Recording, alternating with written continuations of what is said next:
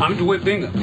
Welcome to the Justice for All podcast show, where we discuss all things social and criminal justice related, from the front end to the back end, and everything in between. You have a right to remain silent, because anything you say can and will be held against you. You have a right to an attorney. If you cannot afford one, one will be appointed for you. You're in the self-incrimination protection zone, where there is no cruel and unusual punishment, no illegal search and seizure. The exclusionary rule has you covered. So sit back, relax, and become sold on this week's episode.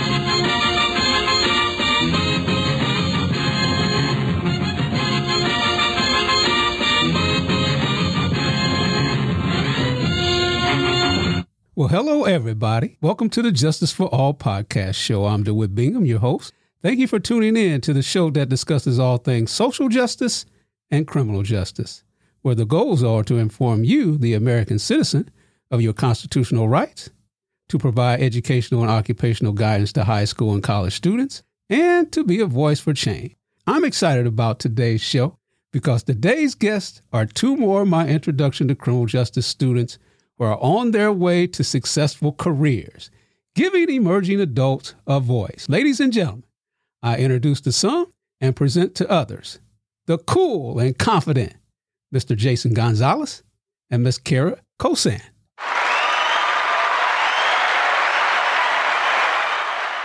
Welcome to the show, guys. Thank you. Thank you for having me. All right. One of the good things about having the podcast as part of the course is I get to check in with you guys to see how things are going. So before we get into segment one, I want to just ask you, Kara, how you doing? Can't complain. Doing pretty well. All right. What about you, Jasson? Doing pretty good. Is this your first online course, Kara? Um, it's not. I took. It's been a long time though since I took my first online course, so somewhat Okay. new. Okay. Jasson? No, this will have to be my third year doing online courses. All right. You guys are pros at this. Any problems with navigating the class, Kara? Not so far. It's kind of just a matter of doing it, and you just figure it out as you go. Okay. Jasson? No, I find it pretty pretty easy doing. All right, very good. That's music to my ears that everything is going well. All right, this is the end of the sixth week, and you've had four homework assignments and two tests. You guys are doing very well according to my grade book. All right, segment one. Segment one is for the educational occupational guidance of high school and college students. We accomplish this by having our guests introduce themselves. So, if you would, tell the audience where you were born and raised, what high school you attended, your planned major, why are you enrolled in the class, and give us one career goal. Let's begin with you, Kara. Uh, I was born in Decatur, Illinois, but I've been raised in Bloomington for the majority of my life. I am interested in criminal justice. Kind of always have had a passion for it. It's a very intricate um, system. There's so much to it, um, and I just wanted to kind of dive deeper into it. As far as a career path, I look to do victim advocacy, possibly even juvenile counseling, something along those lines. Definitely something to to help people. Awesome.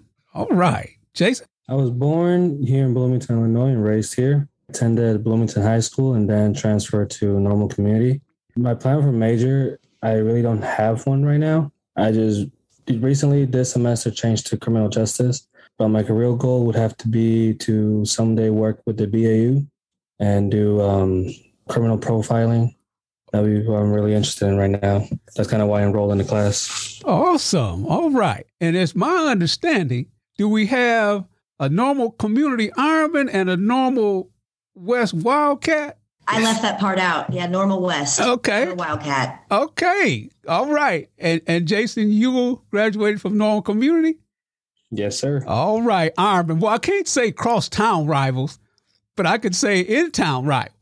It reminds me of the chili. It reminds me of the chili bowl. Rivals at that. Yeah. Yeah. yes, I'm sure you guys partook in that event. I still go out to watch that game, the Chili Bowl between Community and West. It's always a good game, good fun time as well. There he is. I played in it mm-hmm. one year actually. Oh, okay. All right. Excellent. All right. You guys are big time college students now. You've made the transition from high school to college. Is there any advice or is there one thing that you would want to tell high school seniors or those high schoolers who are desiring to attend college? Is there any advice that you would like to give them? Starting with you, Jasson. I guess my only advice would be go with your gut. I know that I myself struggled with that because I didn't know what to do or if I even was smart enough to attend college. And then I finally took a leap of faith and I mean, I like it and it's pretty sweet. And that, that would be one thing. Just follow your gut and do what you got to do. Kara? I would say figure out your path and stay on it. I went to college right after I graduated, but I'm also trying to finish up at 35.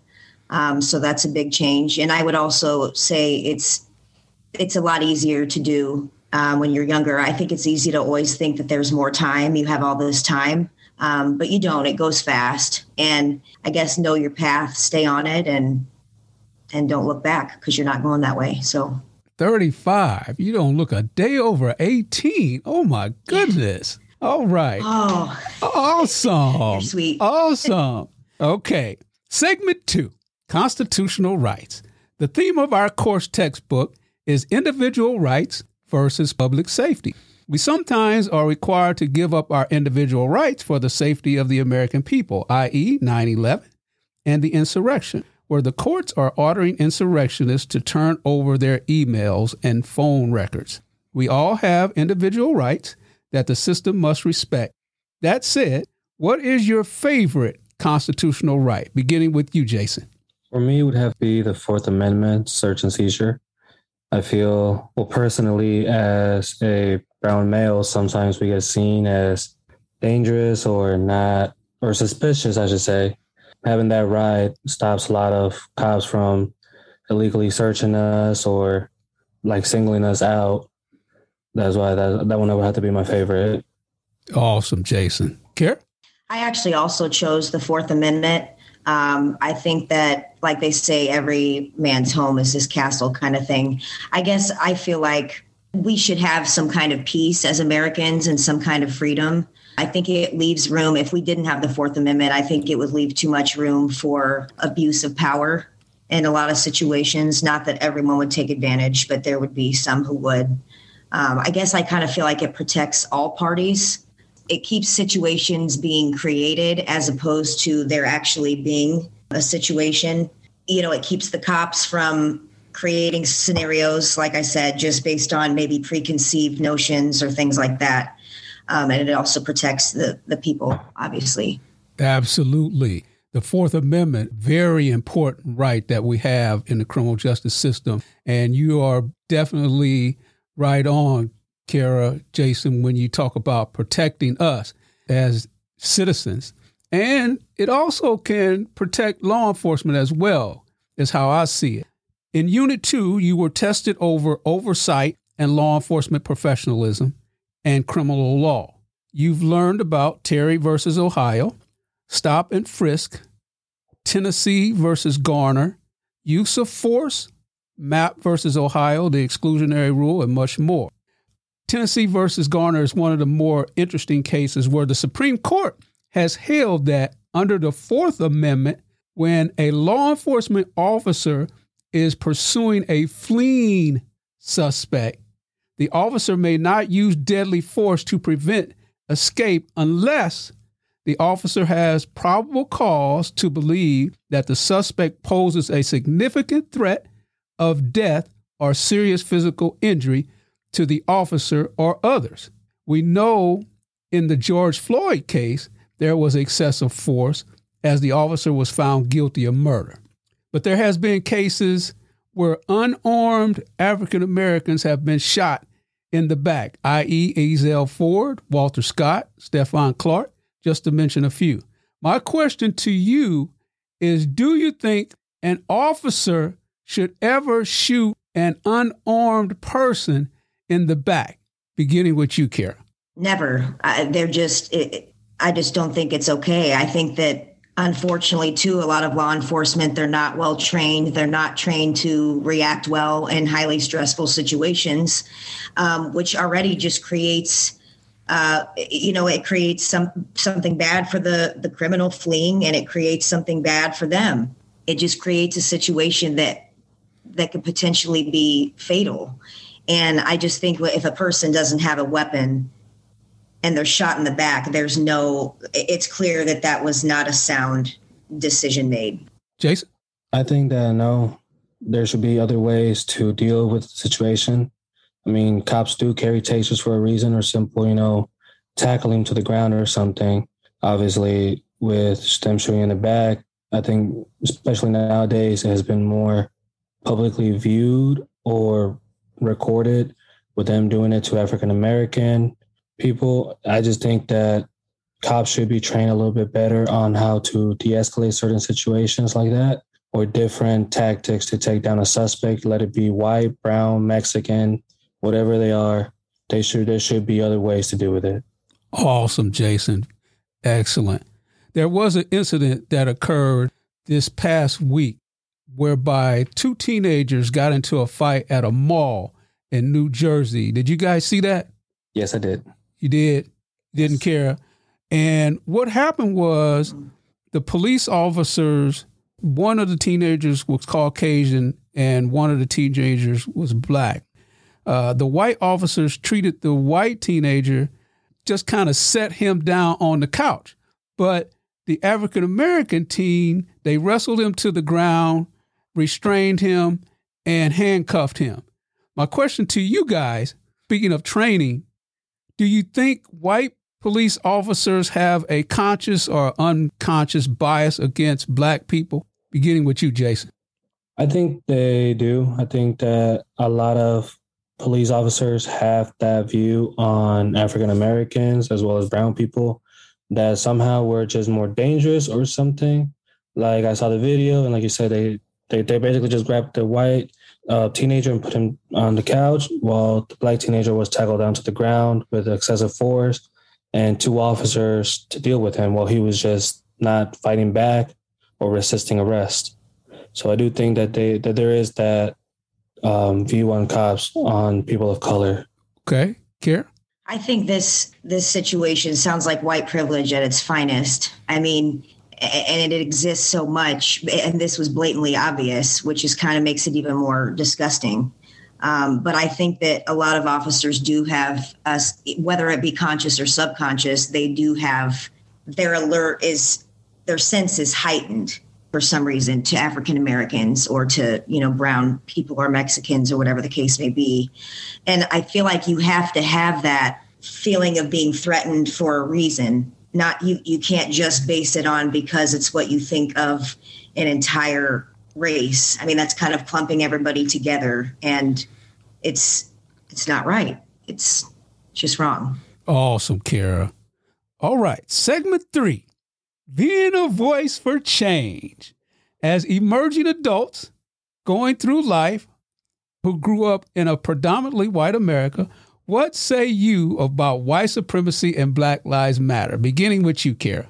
I think I think I mean Black Lives Matter and until I think we as a nation or community or state understand the movement and the point of the movement, I think we will just the point will continue to be missed. There's always going to be division. Um, there's always going to be, you know, the the feeling of rivalry instead of the camaraderie and working together. White supremacy. Does it does it exist? Yeah. It does, and I would say especially in politics, which is unfortunate because that's kind of the top of our the top of our country, the top of the chain. Um, I know there was someone that was working for the Trump administration. I think he was the campaign manager, but all those emails leaked where he was actually talking about white supremacy concepts, um, and it was it was pretty obvious. And I just think it's sad if it's or if it's at that level and it exists, it's going to trickle down. I feel like change has to kind of start from the top. Absolutely. All right, Jasson.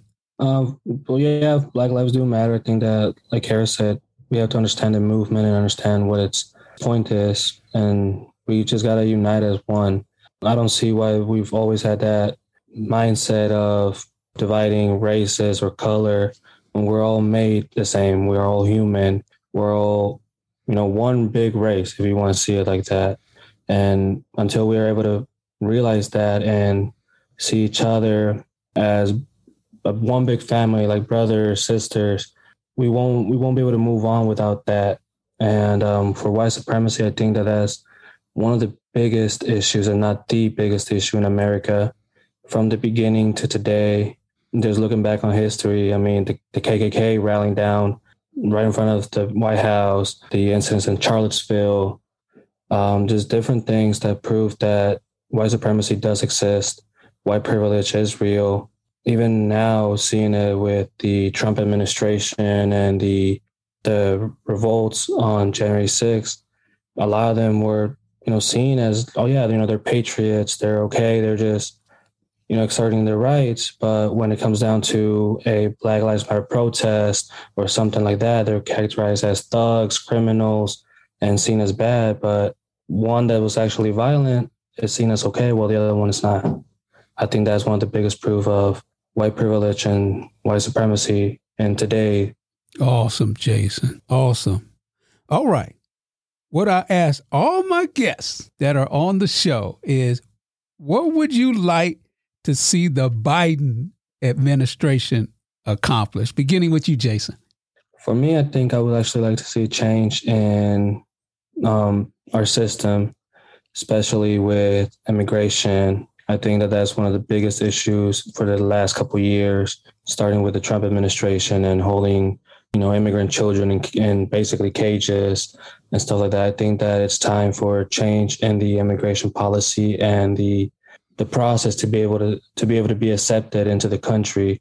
I think that's one of the biggest things because personally, from my experience and my family's experience, sometimes it's easier to cross the border illegally than to wait two to three years and a couple thousands of dollars or pesos to be able to get your visa even uh, processed. And then at the end of the day, to be told, you know what, no, we're not accepting you.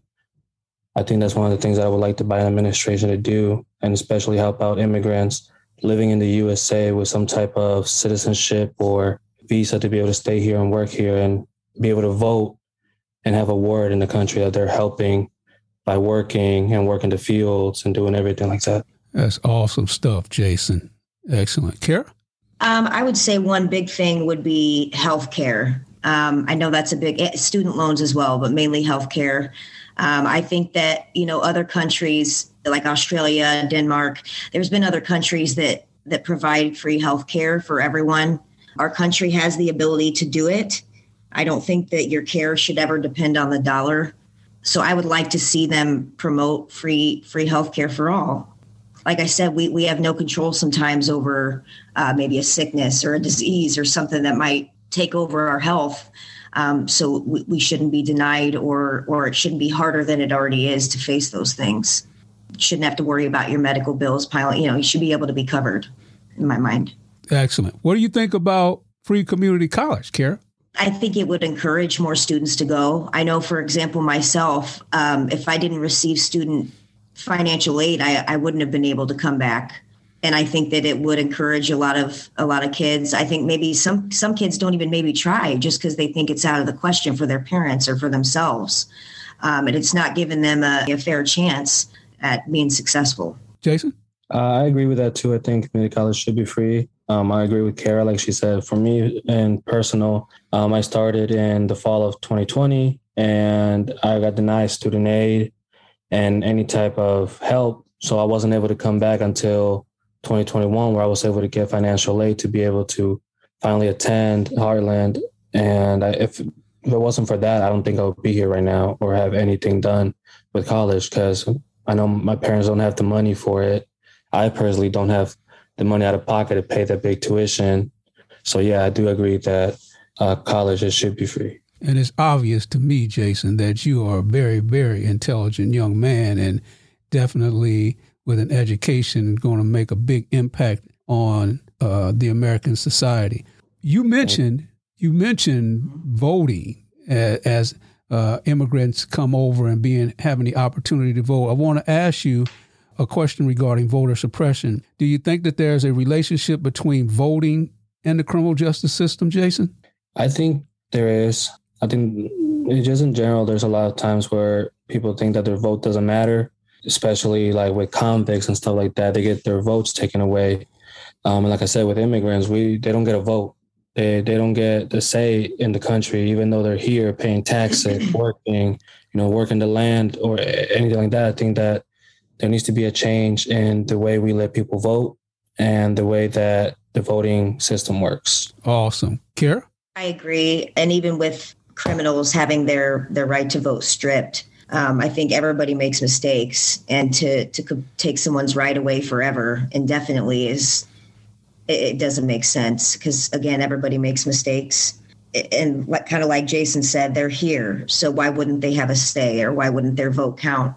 It's almost like taking away um, their validity almost like making them not valid or what they think is not valid and i think that probably probably really wears on people excellent both of you guys mentioned that your favorite constitutional right is the fourth amendment which deals with search and seizure is there anything beginning with you Kara, is there one thing that and i think you may have mentioned earlier in the interview de-escalation training or further training whether it be dealing with conscious or unconscious bias or how to de escalate things. Is there one thing that you would submit for police reform, getting with you, Kara? I don't feel that police reforms in the past, I think history shows that they don't really work.